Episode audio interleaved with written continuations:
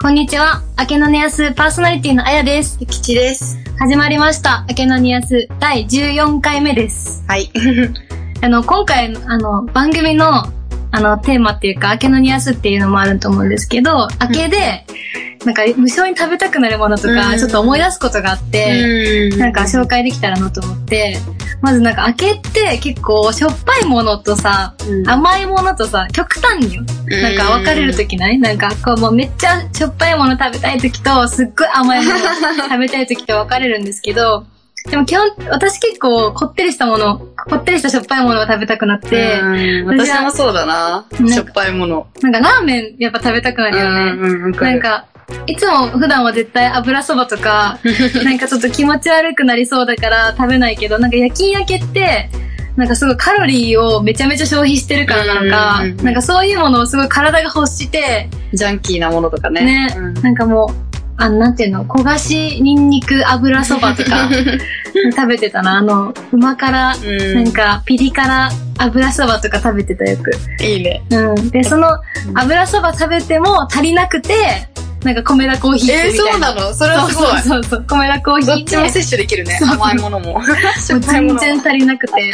そうなんだ。私はね、めっちゃマックよく行く。あちょうどマッ、クなんだ明けが、だいたい明けて定時が9時半とかなんですけどうんう、んうんうんなんだかんだ残業してると10時半ぐらいになって、うんそうするとマックのランチが始まるから、ちょうどいいんだよね。だからジあャンマジッャンキーなマックのセット。朝、ま、朝マックじゃなくってうん、昼マックでえ、食べでもる。偉いね。なんかそのマックで私我慢でき ない。なんかさ、夜勤、夜勤って、夜勤手当が出るじゃんうん。だからそう、夜勤手当の、まあ、半、半額とは言わないけ ど、それぐらいは使っていいと思あー確かにっ確かて、に結構それはあなんるか。贅沢しちゃう。あの贅沢しちゃう。だからマックで我慢でき る。あんなね、あの、なんかこう、ワンコインとかねそう、ワンコイン。ンとかじゃもう我慢できない から、もう使い、外食で結構使っちゃう。だから何も食べずに寝るってことはほとんどないようね。んうん。私は食べるね。食べない人たまにいるけどね。うん。で、夜勤中ってご飯が、だいたい晩ご飯があって、仮眠中の時にちょっとつまむかうんうんうんうな。んつまむ私つまむ。つまんだりとかして、で、えっと、朝方食べる時間があれば、あればちょっとつまめるおにぎりとか、落ち着いてればね、そう食そうべれるそうね。サンドイッチとか食べれるんだけど、なんか、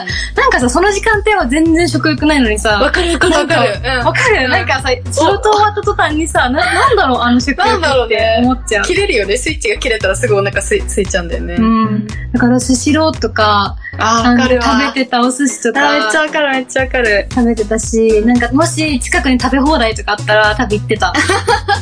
よかったね、なくて。そう、なくてよかったけど、あの、なんかサラダだけで食べて寝ますみたいな人もいたけうど、絶対そんな考、えらんないうねん。そんな、なんかもう、めちゃめちゃ食べ尽くしたく、なんかこの世の全てを食べ尽くしたくなっちゃう、なんか本当に。この4つで。そうそうそう。すごい。なんかもう、欲が爆発するよね。うん確かに睡眠欲うんうんうとん食欲が爆発するんだよね。なんかもう、なんか眠たいけど食べたいみたいうんうんな。なんか、あの息、本当何なんだろうでって思も、っめちっゃう。ちゃ爆食いして、家帰ってシャワー浴びて、ね寝る時間がもう超幸せ。あーわかるもう全部満たされて。わかる。もうめっちゃ幸せ。あの時間のために夜勤したみたいなわか。るわかると。こはあると思うし、確かにね、そうだね。あの、もう眠気、眠気、眠るために食べてるみたいなところもうんうんうんわかるね確かにあるね。え、えなんか夜勤入る前もさ、結構食べるあ私食べる、がっつり。食べる、ん。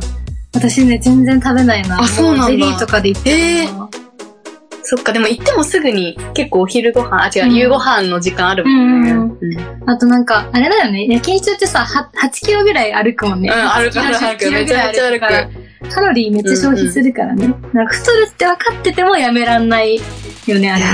やめらんないめねっちゃ言ってたわ。 それでは、レディオバイナース、明けのニアス、スタートです。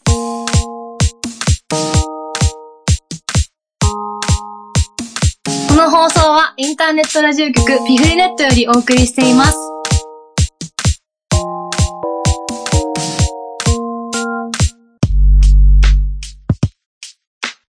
あの、私たちが結構前回、前々回ぐらいかな、やってて、すごい楽しかった回があって、うんうんあの、看護ルーっていう、あの、看護のホームページにある掲示板が、あの、お悩み掲示板っていう掲示板があるんですけど、うんうんうんめちゃめちゃいろんなあ悩みというか、あって、ね。記事がもう常に更新されてて、それに、あの、答え、勝手に答えるって いう、なんかうめちちゃらなりのね。そうそうそう意見すごい楽しかったので、ちょっと今回もね、それを前半後半とやっていきたいと思います。はい。えっと、妊娠したプリセプティへの関わり方。担当直入に言う言うと、プリセプティが離婚しました。なのに、プリセプターやエルダーに報告なしです。慢性期病棟勤務です。市長や部長には話をしていますが、指導係である私、過去プリセプターやエルダーにも話をしています。うんエルダーってなんだね、思った。なんだろうね。もちろん、他スタッフにも報告なしです。妊娠周期も不明、産休いつから入るかも不明、ただある日と、突然の妊娠と結婚報告。私はその日、休日で同僚からメールで知りました。うんこれが仕事、仕事を覚えはめ始める3年目とからならまだわかりますが、1年目という指導をいただかなくてはいけない時期になんでプリやエルダーに報告がないのか、その日1日だけ報告して、あとはみんな配慮してくれと言わんばかり。うん自分から発信することがなく、ケアの面では1回か2回指導してもらもらっても治らない。ナースを、ナースコールを取らない。出勤時間ギリギリに休みの連絡連絡を入れてくる。そんなプリセプティです。うん部屋持ちも軽めにしてあり、記録もそんなに書くことはありません。ずーっと電カルの前で何してんのって思ってう、んこの間、切れ気味に早く陰性行ってきてもらえるって言ってしまいました。また、一から日勤を数えない、教えないとわからないのか、何をしたらいいのかわからないなら聞くとかしろよ、とエルダーに相談したら、メンターってことかな、うん、メンターだっうんた、今調べたら。うん。つい3日ほど前、3日ほど前、やっとわからないことを聞いてきました。プラプラしていることが多いし、やる気が見えないと、私の性格の悪さなのか、妊娠したから仕事を覚える気がないのかなと思ってしまいます。うん。これはちょっとね。確かに、でも、うーん。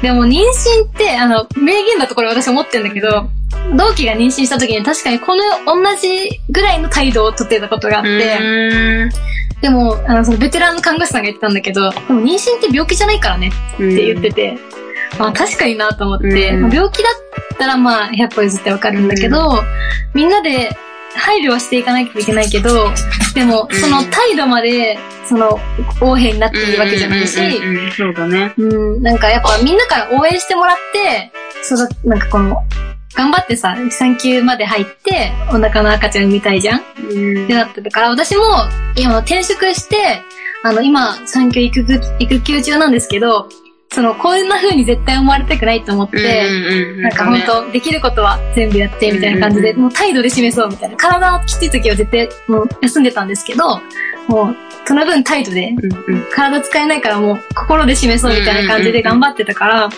でも確かにこの人に対する対応どうしたらいいかってことだけど、難しいね。で、も、できないならね、もうしょうがなうい。ん、でも、うん後輩もね、ちゃんと言ってほしいけどね、なんか、うん自分の直属の先輩にもね、ただただ市長さんとかに言うだけじゃなくって、うん。なんかその、どう配慮したらいいのかわかんないし、確かにでも妊娠初期ってね、その流れやすかったりとかもするから、うんもちろん気をつけなきゃいけないけどね。その、その子が本当に頑張ってほしいし、その、この人はマジで、あの、気にしなくていいというか、うん、本当にいいと思そうう、そういいうう人人なんだなって感じ。、そうそうそう、いいと思う。いつかはいなくなっちゃうわけだし、ね、いいと思うね、うんまたで。も本当にね、そんな、ま、なんか周りからそんな嫌な思いされてね、ななんかお互いのために良くないから、なんかもっとコミュニケーション取れるといいかなって私は思う。うん、確かにそうだそのね。感謝の気持ちを伝えるとかできないのはできないよな。うん。うん。私は見ててびっくりしたのが、うん。えーちょっと待ってね。休みの、えバグっちゃった。あ、休みの前日に勤務変更をお願いされました。いつもなら快く引き受けていたのですが、本当にその日だけ外せない予定を入れていました。うんそのため申し訳ないのですが、お断りをしました。うんすると、看護師は助け合いなのにずらせない用事を入れるなんて、と言われ ました。看護師は休みの予定も確実に入れられないのでしょうかおかしいですよねっていうのがあって。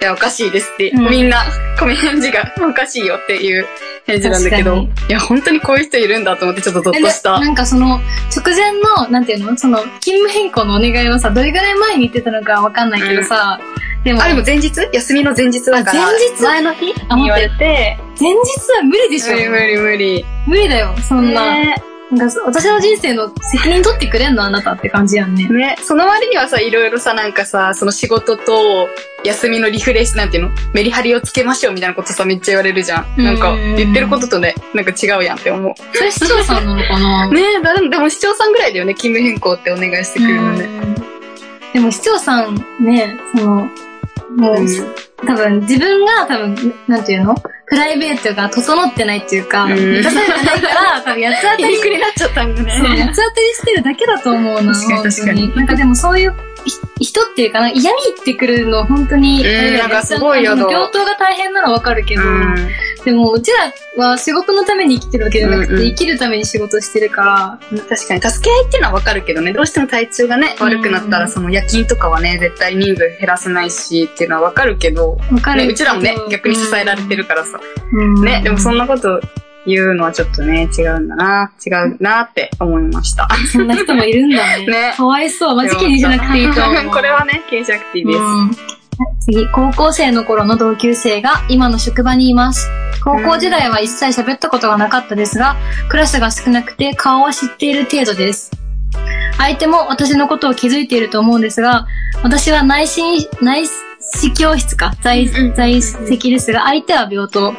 今日応援に行った時、その人から何時まで応援なんですか内視鏡の人と言われました。この内視鏡の人って言いますえ、怖っかなりニヤニヤしながら言ってました。ここは九州の田舎です。私は大阪、東京と今まで働いていたので、こういう人間はいなかったな、と思っています。ちなみに、この人市長です。どういうことねだから市長、同級生が同、級同級生が市長って同級こと生が市長で、自分は内視鏡でヘルプに行って、あ内視鏡の人いつまでなんですかえやばって感じで、で、直、直接言われたってことで しょいやいやいやいや、別にいらんやん、内視鏡の人って別にね。え、え、でも名さ字、で呼びなさいよ。え、もう、これ、あの、なんていうのめちゃめちゃ見た目変わっててわかんないとか、うんうんうん気づい、あの、内視鏡、この書いてる、書いてるご本人様が気づいてるだけで、視聴者も気づいてないと気づいのか、かもね。だからそのパターンあれだけど、え、めっちゃ、そんな人いるんすだ。ごい性格悪いなと思う。しかもさ、応援に来てもらってる側じゃん。うんこの市長は。なのにさ、普通、だって応援来てくれたら本当にありがとうございますって感じだしさ、そもそもなんか、、ね、名字とか教ええてもらって、何々さんって私は呼ぶようにしてるけど、なくなとかそう絶対あるよね。うん、なのにひどい。なんか性格悪いな。えー、そう、なんか市長さんって本当にさ、さっきの市長さんだったけどさ、心にね、余絶裕が対ないんだ。疲れてるんだよ、本当に。本当に休みをあげた方がいい。業務がね、そう、責任感のある仕事だしさ、うんうんうんなんかもうちょっとなんか、市長さんも人間なんだから、なんか休んでほしい、マジで。うんこう、ひねくれた人が多い気がする。そうだね。そうなんだ。うん。なんだろうな、私。えーっと、私は、あれ、でもこれ、もう長いな。私の勤める病院では日々のリーダーを市長が決めています。先日私が翌日のリーダーについていたのですが、入職1年半の方が私に対し、A さんがリーダーをするんですかと馬鹿にしたような言い方で言ってきて、市長に相談せず、半ば誘導的に私についていたリードを外し、他の人につけました。えやば。やばそんなのあんのえ、いやこれはありえませんそれってさえ待って待って。しかも1年半の人ってことは、えまず全然新人さんってことだよね。やば。リーダーって大体、うちの病棟とかだと3年 ?3、うん4年目ぐらいから始めるんで、でなすけど。んか、院内がさ、特別な制度みたいなのがあっうんうんうんて、ちゃんとその資格を持った人がやるようにうんなってるよね。うんうんうんうん。そうそうそう。ちゃんと研修とかも受けてね。うん。そんなペーペーに言われたくないな。確かに、こいつ何年目 ?1 うん、多分入職1年半だから。年半の人が、うんは何がえ、分かっ一てやらん年、ね、一年半って切りすぎでしょ、うん何こいつ。やば。あれじゃん、クラブラじ ゃん。わかる人には。ゲームの。わかる人にはわか る。やば。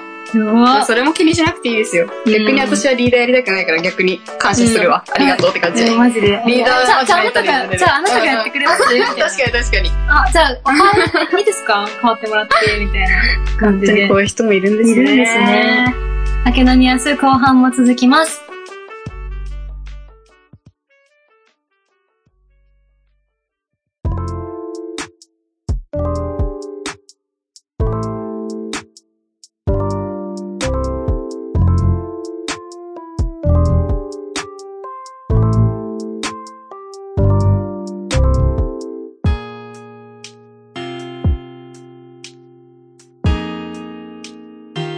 明けのニアスパーソナリティのあやです。ゆきちです。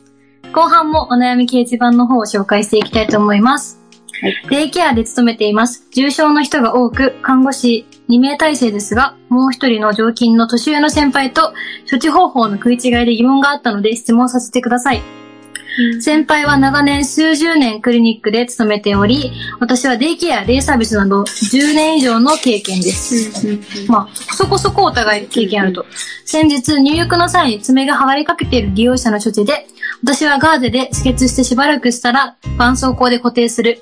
先輩はワーハリンを飲んでいるからとのことで、再出血も考えてガーゼで軽く巻いて、テープで貼る処置を考えていました。私はガーゼで巻くと、爪も巻いてその方が出血するだろうし、痛みも出るだろうと思いましたが、常勤の先輩には言えず、ガーゼ処置にしました。利用者さんは帰宅後すぐに隣にあるかかりつけのに受診するみたいですが、どちらの処置が適切だったのでしょうむずかめちゃめちゃ高度な、あれだね。私はガーゼでしばらくして止血したら絆創膏で。私は、そのガー、止血を確認してかそうだらのね。方がいいとはう思う。ん。なんワーかそのハリンも飲んでるしね。そう、血液をサラサラにする爪ってさ、足なのかなあ、確か、でも、足足っぽくないなんか話的にまあ、足か手かどっちかにもよると思うけど、まあ、その止血してるところを許容して、うんちゃんと、あの、止血確認、ね、デイサービスってデイケアだから、その余裕とかもちゃんとあるだろうし、うんうんちゃんと止血確認してからの方がいいとは思う。ねガーゼで軽く巻いてテープで貼る。そっちなんかあんまりでも、止血を確認する以外はあんまり変わらない気がするけど、でも、でも確かにワーファリンを飲んでいるからのことで再出血も考えて、でもこっちの方が再出血確かにしそう。んで も確かにうちもなんか先輩とか、その自分の思ってることとかうんを、うんうんと先輩の思ってることが違かったら言えないわ。 なんか、ね確かに従っちゃう気がする、私も。うんもういい言えなやいと思って。言えないのと、なんかこっそり、ちょっと勤務何回か挟んで自分のやり方に変えたりとか、うんまあね、まあね、確かすに。ることもあるし、なんならもうね、こういうとこはないかもしれないけど、カンファで出しちゃったりとうんか、確かにみんなで話し合合ったりとかね。相談したりとか、なんかケアはね、統一させた方が絶対にいいとうんうん思うう、んそういうところはね。本人のためにもね。うん今度は看護学生さんのおあのお悩み相談で19歳の看護専門の1年生です。学校辞めるか悩んでます。あー私は小学生くらいから大きな理由はなかったけど、人を助ける仕事だし、資格も取れるからと看護師になりたくて、看護学校に進学しました。両親は大反対だった。うんでうんえっ、と、勉強は好きだったから、大量の課題や試験、レポートもなもう苦ではなかったし、筆記はすべて高得点。でも、じえっ、と、実技がボロボロで、ベッドメイキンうグ、ん単位交換わ、かる。車椅子人どれも最新になりました。えー、かわいそう、うんめっちゃ厳しいじゃん。うちでほぼ最初で私なんか。そうなの、うんどれだけ練習しても上手にできなくて、先生にもダメだねって言われちゃう。うわあこれ辛いね。うんしか辛いも、クラスも一人ぼっちになってしまったみたいな。ええー、つら。でも私もね、あーあの、その技術試験は、うちの学校、あの、に、私が2年生の時に、あの、なんか校則が変わったんですけど、うーん技術試験3回落ちたら退学だったの。えやば厳厳しいっしょきび。厳しいっしょ、うん。で、それで私ほんと3回目に行ったことあるよ。全然あるよ。ベッドメイキングで3回目まで行った人が、クラスでほんと10人ぐらいいた。40人、40人ぐらいの学校しくないそう、めっちゃ厳しいんだよ。本当に。でもそれで、厳しす、それに厳しすぎるよねってなって、変わった。その、法則変わったんだけど、でも、それでも厳しいじゃん。なんか、その時期にほんと震えてたよ、ほんともう。ベッドメイキングなんかもう。ベベッドメイキングなんてさ、そんな、ねえ。そんなさ、ちょっとしわ寄ってるぐらいいいじゃんって思うよ。 別に感動したら死なないもん、ねそれ。ね今、今考えればね、そう思うんだけど、でも当時の自分はもうめっちゃさ、うんもうが、もう、それ、なんていうの、落ちただけですごい病んじゃうよね。あ、もうどうしようみたいな、すごいなってた気がす退る。学ってなったらもうすべてのそのライフプラン全部さ、狂っちゃうからうんさ、そのプレッシャーを課せられながらやってたから、大学はやばいね。大学だった。大そう学。なあ、んだ留、あ、大学じゃない、留年だ。あごめん留年ごめんごめんごめん。いやだーけど、留年でもさ、結構ハードル高いよね。高い高い。でもそんな感でじだもったな私も、シーツ交換して、ちょっとしわ寄っちゃったのね。うん。わもう、終わった後、爆泣きした記憶あるもん。もう、あ、もう落ちるみたいな。かる。だからそんぐらいみんな追い詰められてるので、うん、気にね、しでなもくていい。みんな一緒だから頑張りましょう。うんこ頑ん張ろうな私でも慣れてるんで。うん留年しないでしょあのうちの学校は。うん病棟や ICU で勤務していましたが、今年、訪問看護ステーションに転職しました。そこでの出来事です。ステーション内、スタッフの年齢は20代から50代と幅広く、総勢10人弱。私も基本的には一人で回れるようになりましたが、まだまだスケジュール的に曲げがある日もあります。みんな大丈夫と気にかけたり、ありがとうと伝えたりするようないい雰囲気なんですがう、ある一人の子に対しては、やけに気を使っているような気がします。ーん。その子がみんなの訪問スケジュールを作作成していることも多く、その調整についての大変さの弔いはわかりますが、例えば1日5件訪問があって、合間の時間に近隣の病院へ不足物品を取りに行ったり等の用事を入れていたとき、休憩が取れなくて大変だから、この〇〇さんに、この人は、この人はもらって、もらってもらえないうよんとか、その子、自ら空いてる時間で行きますとか言って引き受けた方の訪訪問に一人だと大変だから同行してもらえないよと、周りのスタッフが気遣いをしています。結局私はその子の訪問を一件もらい、同行することになり、私が訪問する方をじ時間変更しうーて、んその子に同同行することになったり、お互い様だとは思いますが、その子に対しては、周りがなぜか大変でしょ休みもらったら、と気にかけてるように見えてしまいます。その子がいつも定義定時過ぎまで残って仕事をしているのもあります、ありますか単純に仕事がお遅く記録が終わらないようなのですが、みたいな感じ。うーん。でも確かに仕事が終わんなかったら、みん、確かに、うーん、その勤務終わりになっちゃうけど、残業してる時になっちゃうけど、その業務的にもらえない、もらったりとかすることあるけどね。ね。えー、でもさ、確かにさ、なんかみんな同じ仕事量でなんでダメなんだろうって思ううん、そ時れはは思っちゃう思っちゃあう。るけど、でも、こなす速度とかも確かに違うし、ね人によって違そうのからね、その分担ってめっちゃ難しいようね。んうなん、か、その人によってもそう力だと量思うけでど。ね、そうそう。分けたりとそかう、がする力。量、ほんとそれを数値化してほしいなって。あわかるわかるわかる、なん確かに。なんか私こんな頑張っててなんでもらわなきゃいけないねん、絶対サボってるやろって思ったことは、絶対一度はあります。ごめんなさい。 いや、もう私もある、私もある。ねそうなの。いや、これは厳しいね。確かにうん数値化で分かればいいのにね。ねそうなってほしいな、なんかこう、なんかこう、なんか心理テストとかでもあるじゃん。ん。あるあるある。なんか、その思考回路とかうんで早くそういうシステムを作ってほしいな。ね、振り分けとかもね、大変だもんね。ね。じゃあ次私で。先輩に飲み会に誘われました。そのメンバーが問題で、先輩、先輩のことを好きな人、私で飲み会に行くことになりました。やばくないうん。先輩のことを好きな人が、たまたま私の友達の上司ということが分かりました。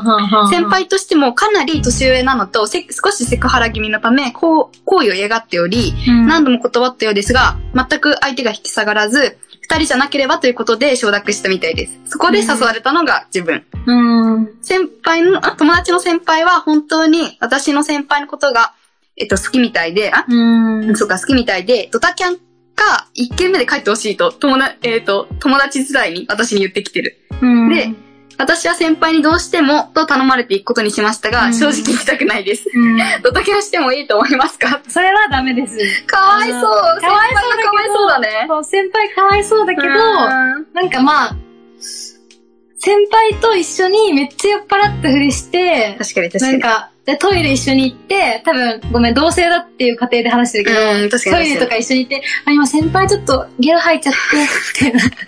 無理やり帰らせる。な。すいません、みたいな。すいませんでもこれは本当に言ってあげてほしい。なんかかわいそうだけねど、先輩が辛くなっちゃうよね。だけど、ちょっと、なんかその関係性がわかんないけどさ、その友達の上司っていうことでかなり年上だから断れないみたいな感じだもんね。だからこれは、ちょっとそういう作戦どうですかマジで。うん、そうしましょう。多分それが一番、なんか、お互い、穏便に済み、済みそうな気がするで。、で、そいつが、その人が、あの、お酒強いかどうかわかんないけどう、んめっちゃ飲ませて、酔わせ て、 じゃあもうみんで、こなやっってちきを、たから、つあっのて。ババイイババイって言って、でダッシュで、もうお店だ出たらダッシュで、イ。ダめッっシュちでゃ拍面手乗っ白い。て、カンゴルーじゃなくてもいいよね、この人は。あ、でも私もさ、同じな、同じとこ開けてたんで、同じの気になって開けてたわ。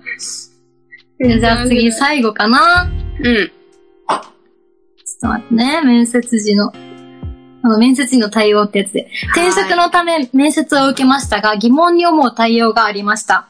まず予定ど、時間通りに指定された場所に伺ったのですが、誰もいませんでした。えその後、予定時間より数分経ってから担当の方が来られました。また、私は今回が2回目の転職となるのですが、面接官より最初に勤務していた病院に戻ればと言われたり、最初の病院でもっと経験を積めばよかったのにと言われたりしました。ちなみに最初の病院は新卒より4年以上勤務しています。このようなことはよくあることなのでしょうか皆さんのご意見を伺いたいです。 4年以上働いてたら全然、全然いいよね中堅だけどね。んんなん転職が、その、なんて言うんだろう。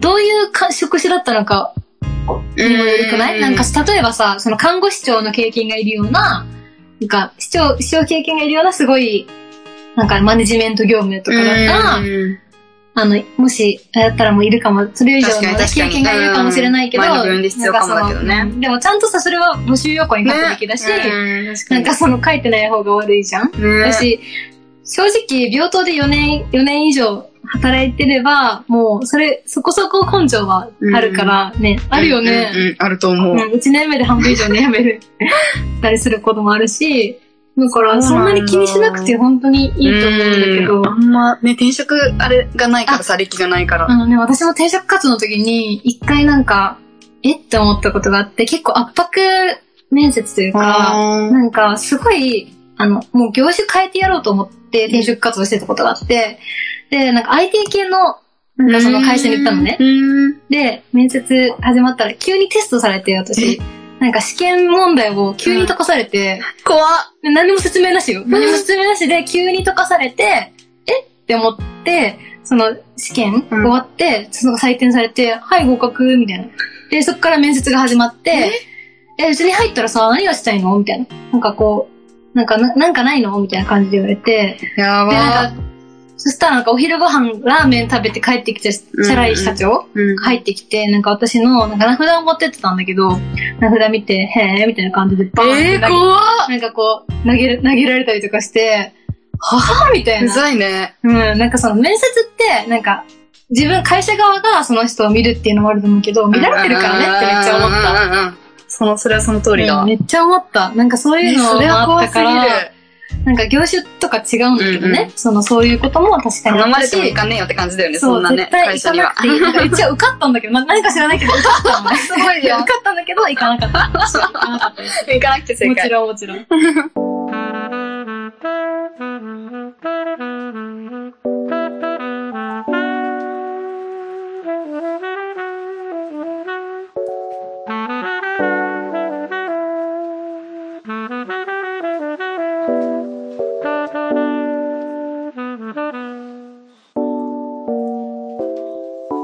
そろそろお別れの時間が近づいてきました。この番組では皆さんからのお便りを募集しています。看護師の私たちに聞いてみたいことありませんか質問、感想も募集しています。専用メールアドレスは、あけのにあす、アットピブリネットドットコム。その他、インスタグラム、ツイッターアカウントへメッセージ、コメント、DM も、DM もしくはリプライなどでお送りください。インスタグラム、ツイッターにて、あけのにあすと検索してみてくださいね。ピフリネット公式ツイッターは、アットピフリネット。公式 Facebook は、facebook.com スラッシュピフリネットですので、そちらもぜひチェックしてみてください。はい。あの、ずずっとさ、思ってたけどさ、ピブ、ピブリネットって言っちゃってるよ。ピ本当にピフリネットで、えピフリネットだよでね。もピフリネットだけど、今はね、ピブリネットって言ってたよ。舌が回らない。ちょっとすいません。ごめんなさい、あの訂正します。う早口言葉苦手早口言ん、葉。めっちゃ苦手。多分私、滑舌めっちゃ悪いから。滑舌っていうのも言いづらい。確かに、あのさ、滑舌ってさ、うん言いづらいよね。言いづらいなんかもうちょっとさ、アクセントとかだったらうさ、んなんか言いやすいのにさ、そなうんそか、う。なんだろうね、なんか日本語って本当に言いづらいと思う。ね、 難しい。し。なんか、あの、つって、つってやられるじゃん。あちれ、っちゃ違いつう、あの、普通のつつうん。普通のつってね、外国人の人言えないのらしい。へー、そうななんんか、だ。つ、つっていうのが言えなくて、つトゥってなっちゃうの。あだから、うちの地元の宮崎県の地名で、津能町ってあるんですけー。ど、そうちょ。うーん。なんか、トゥノーってなっ ちゃう。かわいいね。可愛いよね。苦労なん だ。でも、あそれはなんか、でも噂だから本当に言えないかどうかわかんないけど、なんか、多分そのちっちゃい「つ」が多いからなのかな。だから、つってちゃんと言えないいやらし確かい。に TH とか逆にうちらできないもんね、発音そうね。そうそう。なんか、つーしょ。う ーん。むずい。パースって言う。 そうね海バ外レねね。。バレ、なんかこう、ね、ちょっと外人から聞かれたらなんか、んってなっちゃう感じだと思う。うん発音ちょっと良くしていきたいな。練習します。次回は12月5日ですね。時間もお楽しみに。